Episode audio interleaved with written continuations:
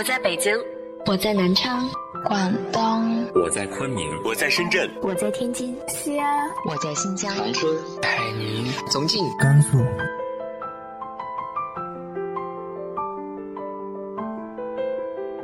这里是 FM 幺八零八四，昨天的你的现在的未来，我是主播背着吉他的蝙蝠女侠。无论你在哪儿，这里都有我的温暖等你。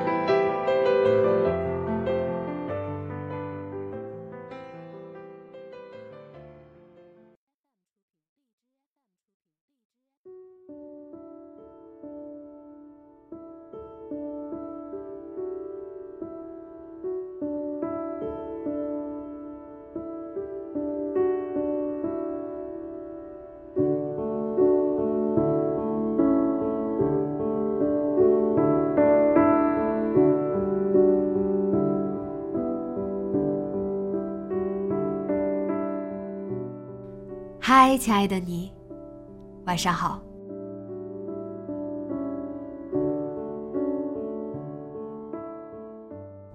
每个人都有过去，也许是风光的当年，也许是连梦话里都要小心翼翼、不敢说出的往事。每个人也都值得被尊重，不管我们有着怎样的过往。今天要和大家分享的是来自于易小河的《世界上那个比我还要难过的人》。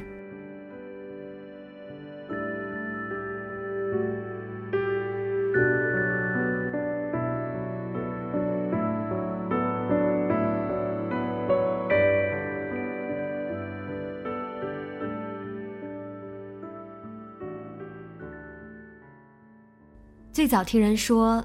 他藏在衣服底下的，全都是伤疤。还有人说，他的耳背是因为一个足球大小的炮弹在他旁边炸开。最后，大家争论的焦点是，那场爆炸是不是波及了他作为男性最重要的部位？否则，他为什么此后独身了一辈子？小孩子们。也跟在大人们身后起哄。三狗子煞有介事地说：“他有一次路过洗澡间，发现他背对着门口，姿势颇为怪异。”各种各样的传说遮掩不住我们对他的好奇。谁让他是我们这里的唯一一个异乡人呢？又住在一个那样阴森恐怖的地方？说着一口格格不入的普通话，永远戴着顶帽子，脸色晦暗阴沉，还将一双眼睛藏在帽檐的阴影里。无法不联想到我们学的课文《套中人》，他只是没有当做拐杖的雨伞，还有，他很少有站立的时候。谁也不知道他姓甚名谁，他们都叫他。老魏，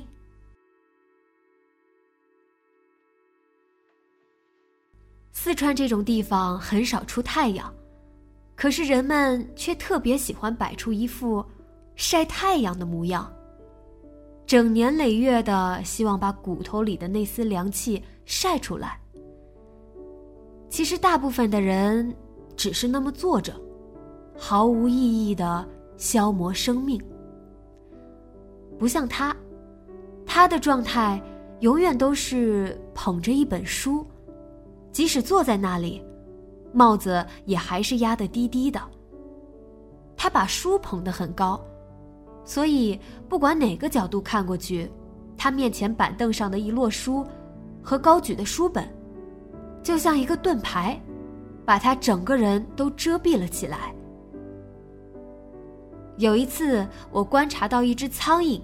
在他背上着陆，先是在那里搓搓手，停停，再搓搓手，然后就好像是也开始闭目养神了。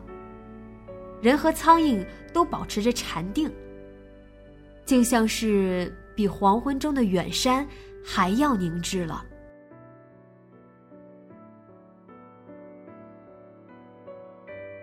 但是每一年的夏天，他都会失踪两天。每次都有人说他被龙王爷带走了，但是每每说完这句话，他又会像是没事儿似的，立刻出现在大家的眼皮底下。后来我想，人们猜测他的生死，倒也不是出于恶意，在他们心目中，他就应该以某种怪异的姿态，为我们的龙门阵增添一些谈资。很快就有人发现了他失踪的秘密。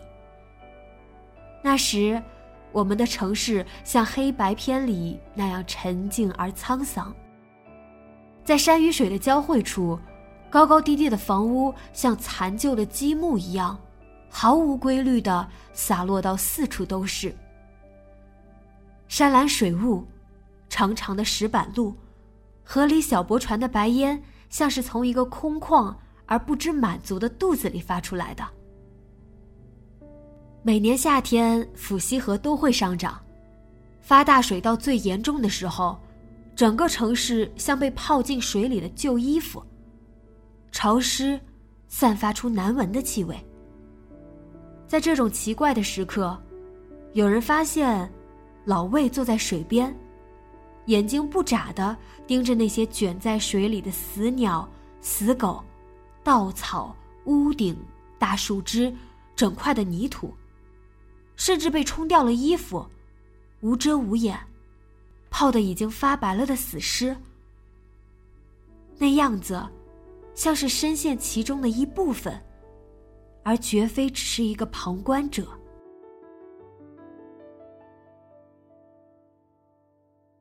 有人猜，可能连居住的地方。也是老魏精心挑选的。从外表看，老魏的房子就是废弃的房子，狭小逼仄，却有一大扇窗户对准铁轨。要找到这个地方，需要七折八拐的穿过一片杂草和灌木。入夜，那地带就险象环生，漆黑一片，风吹着铁轨旁的杂草。发出毛骨悚然的哭喊音。这是个建于清末的百年老站。有人说，从这里一直走到头，就能看到有群人坐在铁轨的尽头。还有人说，如果走在铁轨旁，听到有人喊你的名字，千万别回头，不然魂就会被招了去。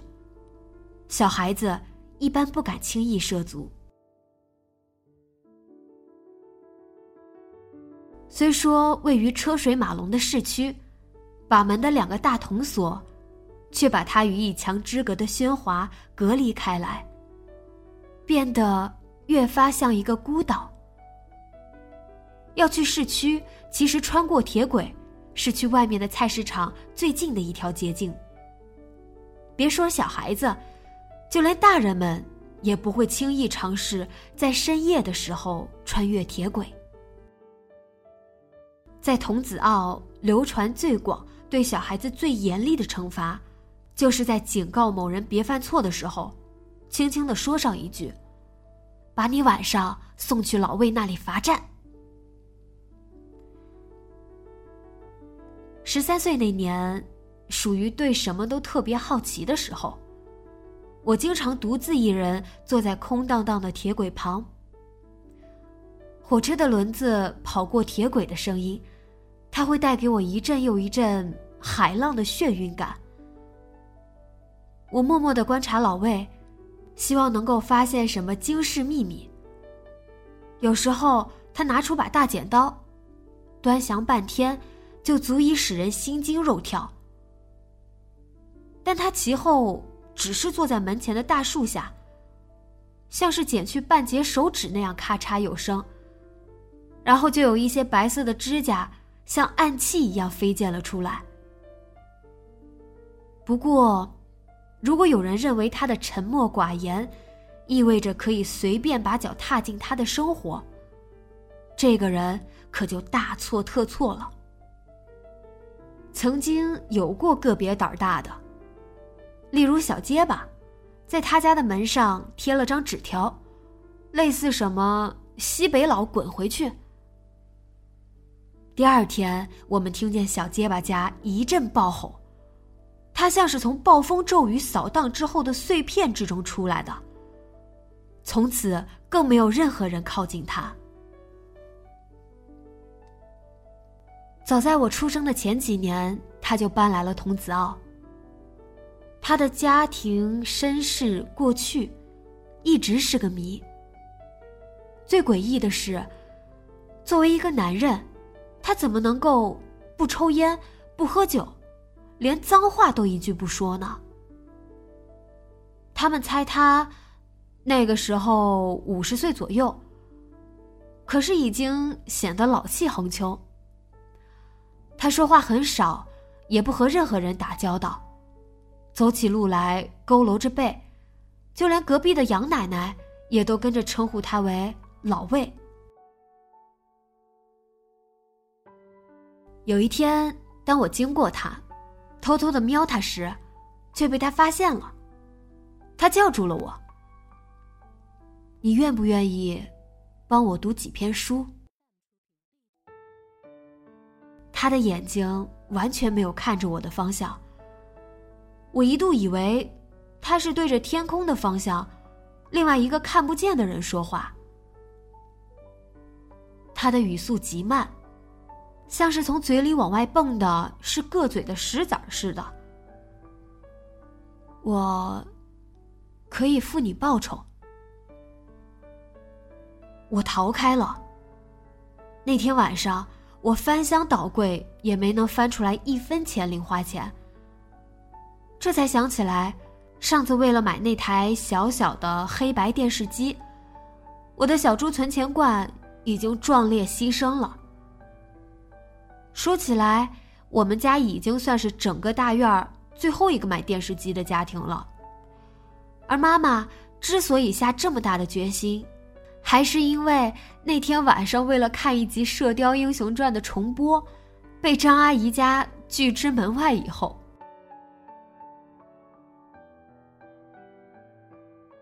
想了一晚上，第二天早上，我心惊胆战的敲开了他家的门。一天早上，八等文官基利尔伊凡诺维奇瓦维洛诺夫下葬，他死于俄国广为流行的两种疾病——老婆太凶和酒精中毒。那是一本薄薄的小册子，书是用一种老旧的牛皮纸装起来的，黄褐色的材质。一翻开扉页，上面是工工整整的钢笔字。契科夫小说选，在他演说家的字典里，那些热情似火的词汇，远比随便哪家小饭馆里的蟑螂要多。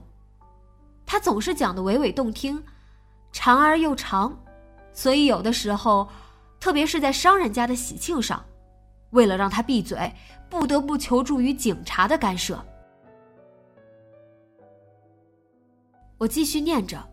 虽然并不太懂他描述的意义，但是也忍不住呵呵的乐了起来。他仍是不看我，就像在对着天空问话：“你笑什么？”第二天，他还是坐在大树底下，什么都不做。阴影降落在他脸颊的上半截。看不出眼神飘往何处。妈妈经过他身边时，他突然叫住了他：“你女儿。”他说：“喜欢看书。”真是个怪人。那天晚上，妈妈一边说，一边往我碗里放了块土豆。但是当他听说他付我钱让我读书，沉默了。半晌才憋了一句。倒是听谁提起过，说他眼睛里有飞蛾的事情。哎，能帮就帮吧。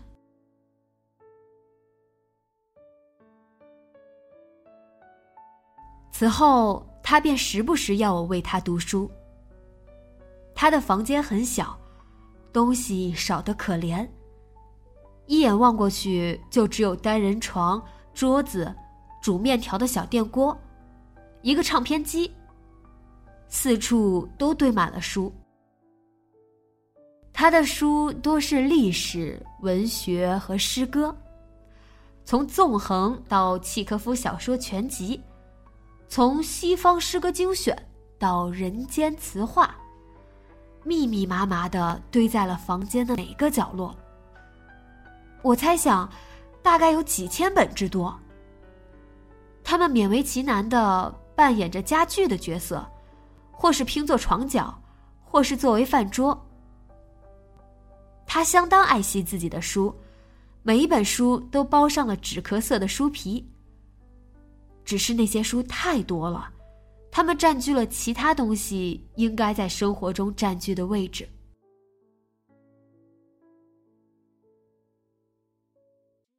我想象年轻的老魏望着西北清冷的天。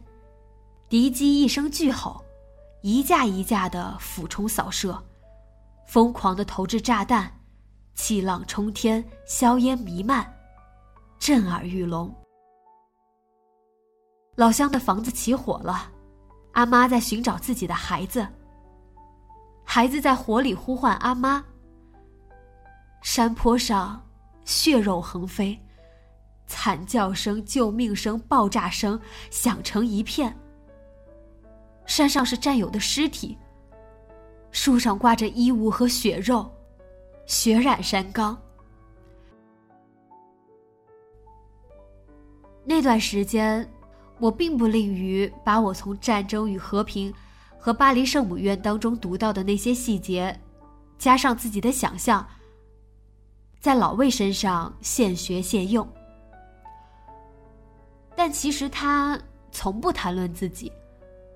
每次的读书时间，读完他就掏出钱来赶我走。但是慢慢的，我才发现，他其实对孩子们和成人的态度完全不一样。因为他偶尔给我报酬的时候，也塞给我几颗糖、饼干什么的。有一次，他看上去心情很好，便问他：“你是西北哪里来的？”酒泉，那里怎么样？还好，空气比这里更好，也比这里漂亮。那你为什么还来我们这里呀？他不太想回答，半天才从牙缝里挤出俩字儿：“忘了。”他们说你参加过朝鲜的战争，好多年以前的事儿了，不记得了。我并没有注意到他的脸色开始刷上了一层铁青色。好了，你话太多了。说完这句话，他嘴巴紧闭。就好像我用螺丝刀也撬不开。你女人甩了你，他们说你出了毛病，打仗把身子打坏了。想都没想，那些在他背后关于他的议论，就脱口而出。我完全没有留意到他的表情，既然打开了话匣子，要想关上就没那么容易。我压根儿没听清他在说什么，还在源源不断的向他复制大人们的话。突然，我发现他的眼神，那是他第一次直直的盯着我，就好像盯着的不是我，而是一个恶魔。那是我生平第一次看到这么可怕的眼神。那双眼珠子像一对浑浊的鹅卵石，既大又圆，有种邪恶的灰白色。这个时候，我终于听清楚他在说什么。那个声音是从很遥远的地方飘过来的，特别清晰，咬牙切齿，完全不像是他本人在说话。我已经把自己关在这里了，你们还要我怎么样？他嗓音奇怪，不是平日里机不可沉的低沉。让我安静的待着，不行吗？他一把把我推出了他的房门，再也没有进去过他的房间。这个时候，爸爸开始教我读唐诗，纠正我：“人之初，性本善。”直到我背得滚瓜烂熟。他送给我生命中自己拥有的第一本书《尼尔斯骑鹅旅行记》，蓝色封面，厚厚的，分为上下两册。那时候我识字儿还不太多，但我被那个变成小人的孩子迷住了。他去过的那些高山、湖泊。以及那些会讲话的乌鸦、花草、黑家鼠和褐家鼠的斗争。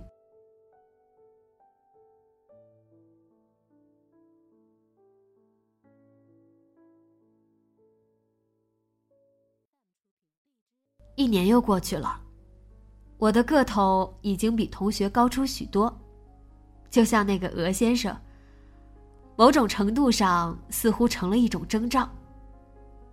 无论是年龄、身高还是看的书，我都和别人与众不同。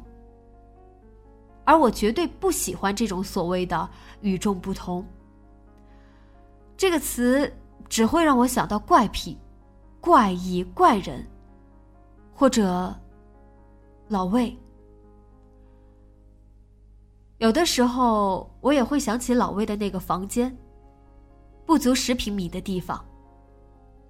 从早上五点至晚上七点，阳光每天都气喘吁吁的试图在窗棂上爬行，却从未能够将它的利爪伸进来。他的房间所有的家具，虽然其实也就是简单的床、桌子，以及其他所有由书组成的家具。全都浸泡在无边无际的阴影里面。没过多久，他的房子居然大兴土木。一个一年四季穿着打补丁衣服的人，居然开始装修房间。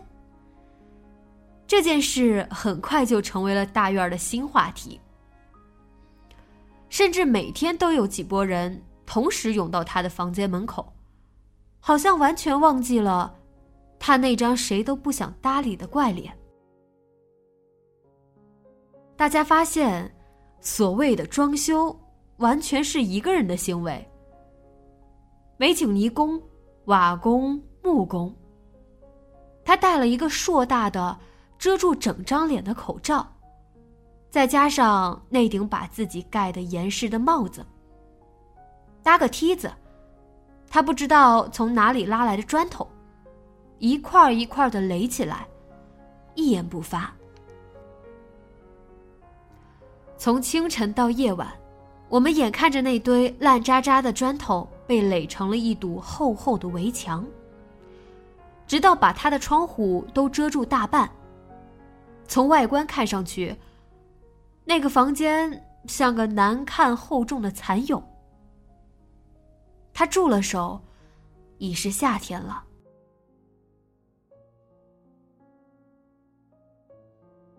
漫长而艰苦的夏天，我阅读了许多关于朝鲜战争的书。一开始，我只是小范围的讲起老魏的故事。生与死的距离在这里比导线滋滋的燃烧时间还要短暂。老魏的头上。距离头顶两毫米，距离太阳穴一毫米，什么东西经常性的呼啸而过？慢慢的，他的故事越变越精彩。敌人重型轰炸机在战斗机掩护下轮番的轰炸，那震耳欲聋的炮声简直就要把灵魂震出了窍。在与我方高炮对空激战中，敌机又投下汽油弹，前方阵地一片火海。老魏所在的炮连连续发射至炮身发红，炮手们更换炮身时，突然一颗炸弹落到四炮班。除了老魏，全炮连十几名炮手全部牺牲，炮弹被毁。最后，靠着仅有的一台爆化机与总部取得了联系，总部决定调来来自苏联的卡秋莎火箭炮，支援上甘岭。命令岭上守军在炮击结束后趁隙撤出。密集的炮击开始了。敌人付出了巨大伤亡，不得不迅速后退。老魏成了唯一一个幸存下来的炮兵。故事演绎到这个程度的时候，我发现自己开始有了朋友。那些说我成绩差、嫌弃我智力低下的同学，终于拖着双腮跟在我屁股后面追问老魏的故事。就好像，那些炮火纷飞的英雄事迹，是我的，而不是老魏的。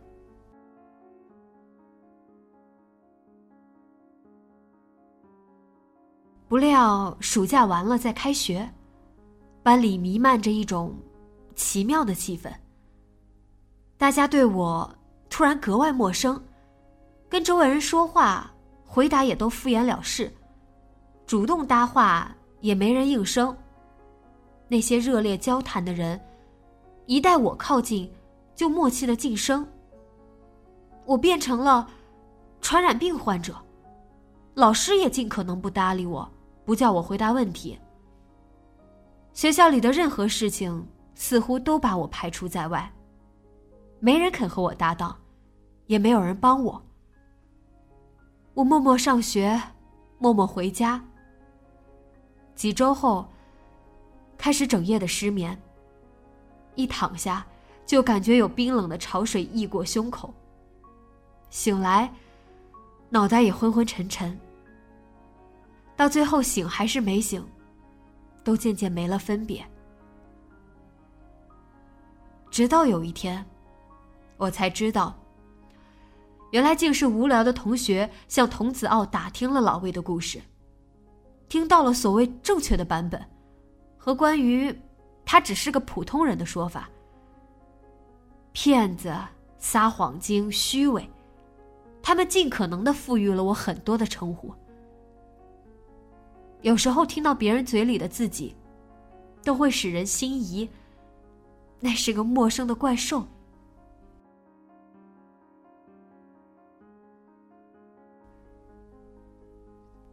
童子傲开始逐渐的变了，不再像从前那样家家户户都敞开着大门，晚上端着饭碗到院门前的那棵大树底下摆龙门阵。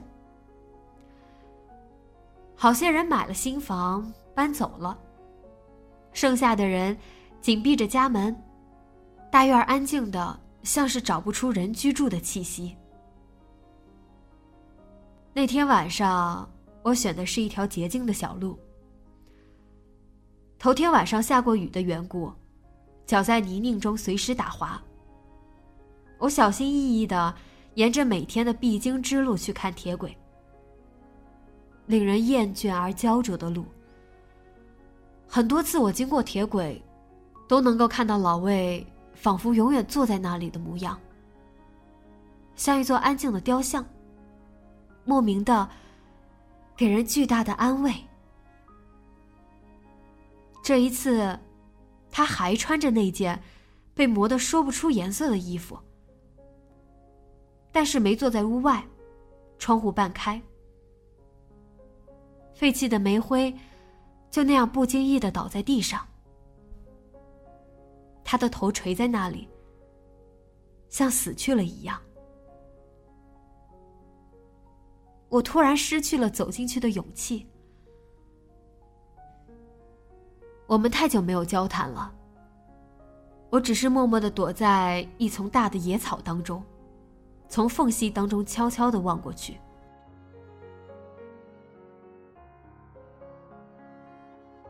突然，我对他的这座城堡充满了痛恨。我恨他如此甘于这个平庸的生活，如此沉默而又卑微。他原本应该是个战争的英雄，是个了不起的人物。他原本应该讲给我听一些属于他的故事，让我的生活中充满了那些我永远可望不可及的幻想，把他的生活转换成我的。而他更瘦了些。脸上的褶皱更多了，爬满了蚯蚓的双手，许多漩涡圈的眼镜儿。他的眼睛那个时候，恐怕已经接近半盲，眼球浑浊，像卵石深深的陷入了泥浆之中。但此刻，阳光照到了卵石的上层部分，它变得透亮。小电子锅。咕噜噜的烧着开水，水蒸气冒上来，他又煮面。一种一天一次赖以生存的物质。他蹲在地上，一本本的去摸着书。一段时间不见，他的书仿佛又多了一些，多到侵蚀了他所有的空间，连他的单人床也被占去了一半。他摸着书的样子，很怪，哆哆嗦嗦，一寸一寸的，既带着羞怯，又有些隐隐的满足，好像躺在那里的不是什么书，而是一具暖暖和和的肉体。然后，他又在兜里摸到了一颗水果糖。当时早就不流行吃那样的糖了。用透明玻璃纸包着，看上去太硬，一口能咬掉一颗牙来。他咬牙切齿的嚼着，脖子上的青筋像一条丑陋的爬虫在蠕动。嚼着嚼着，他突然站了起来，环视四周。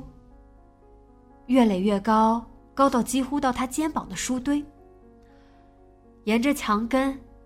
沿着床，沿着桌子，和蔓延着伸出枝条的那些书，他朝上伸出双臂，发出了一声绝望的低嚎，一头扑进那些书，重重的，把自己像个沙包一样扔出去。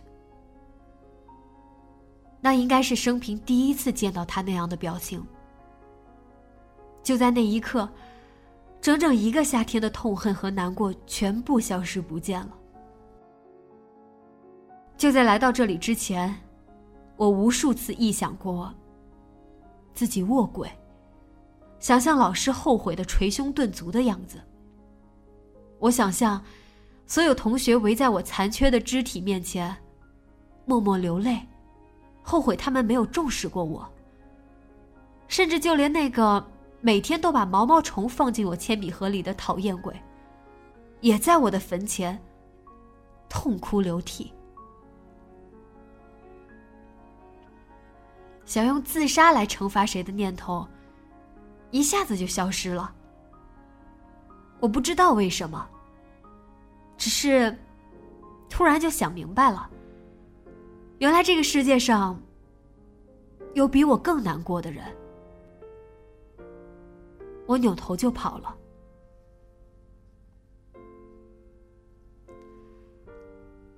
几年后，我上了大学，如愿以偿的去了另外一座城市。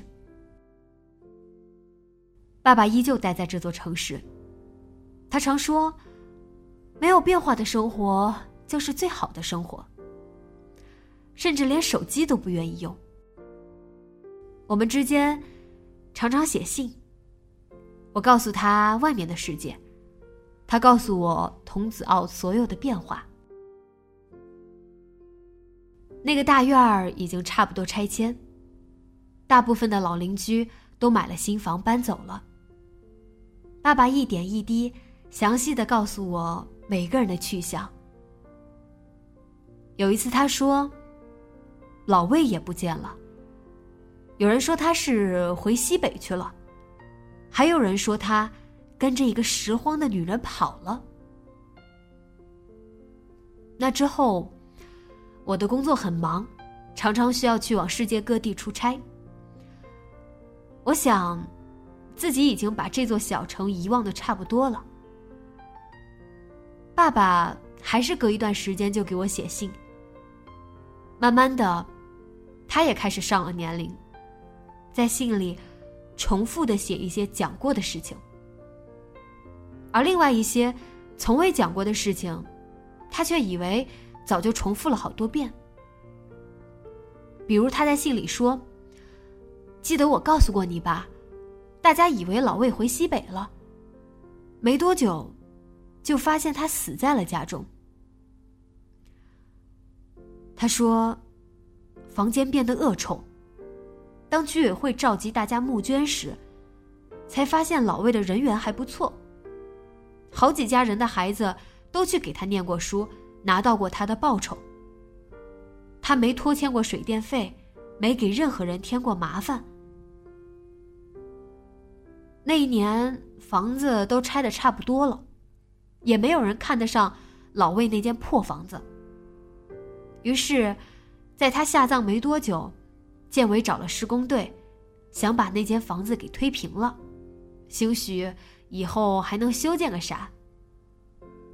你还记得？有一年，老魏在自己房子里面砌围墙的事情吗？爸爸在信里写着：“他们把那围墙推倒，才发现砖头里面全都是书，整整一面的墙。”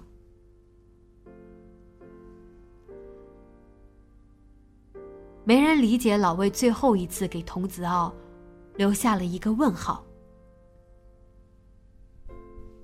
可是还是没有人知道，他有过什么样的身世，又经历过什么。爸爸的那封信，讲了好多事情。我只记得一句：“不要收户口本，他们居然连他的身份证都没有找到。”爸爸接着说：“那就意味着，这么多年他都是一个没有身份的人。”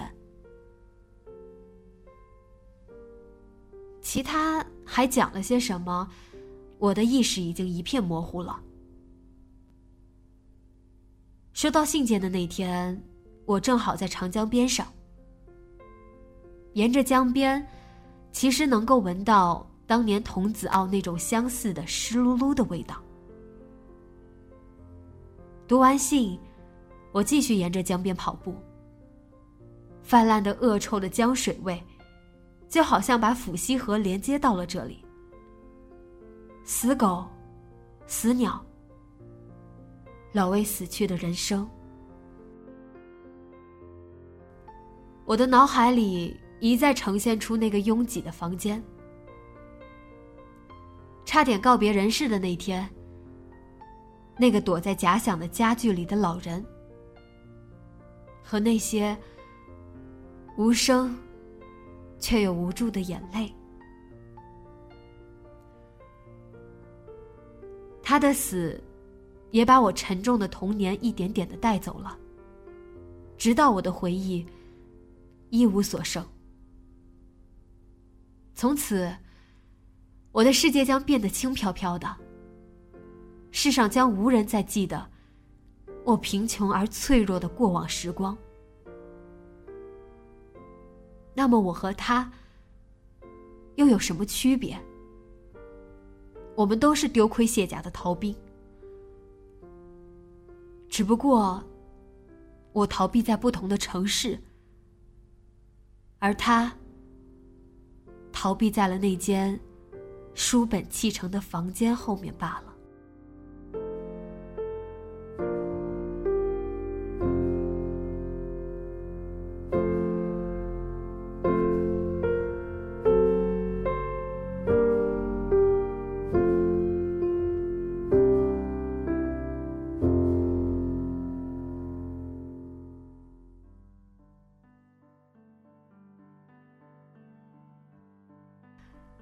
你是如何对待自己的过往的呢？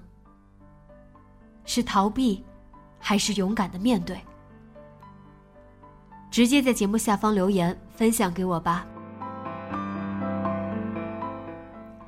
今天的节目就到这里，节目原文请关注微信公众号“背着吉他的蝙蝠女侠”。电台和主播相关，请关注新浪微博“背着吉他的蝙蝠女侠”。今晚做个好梦，晚安。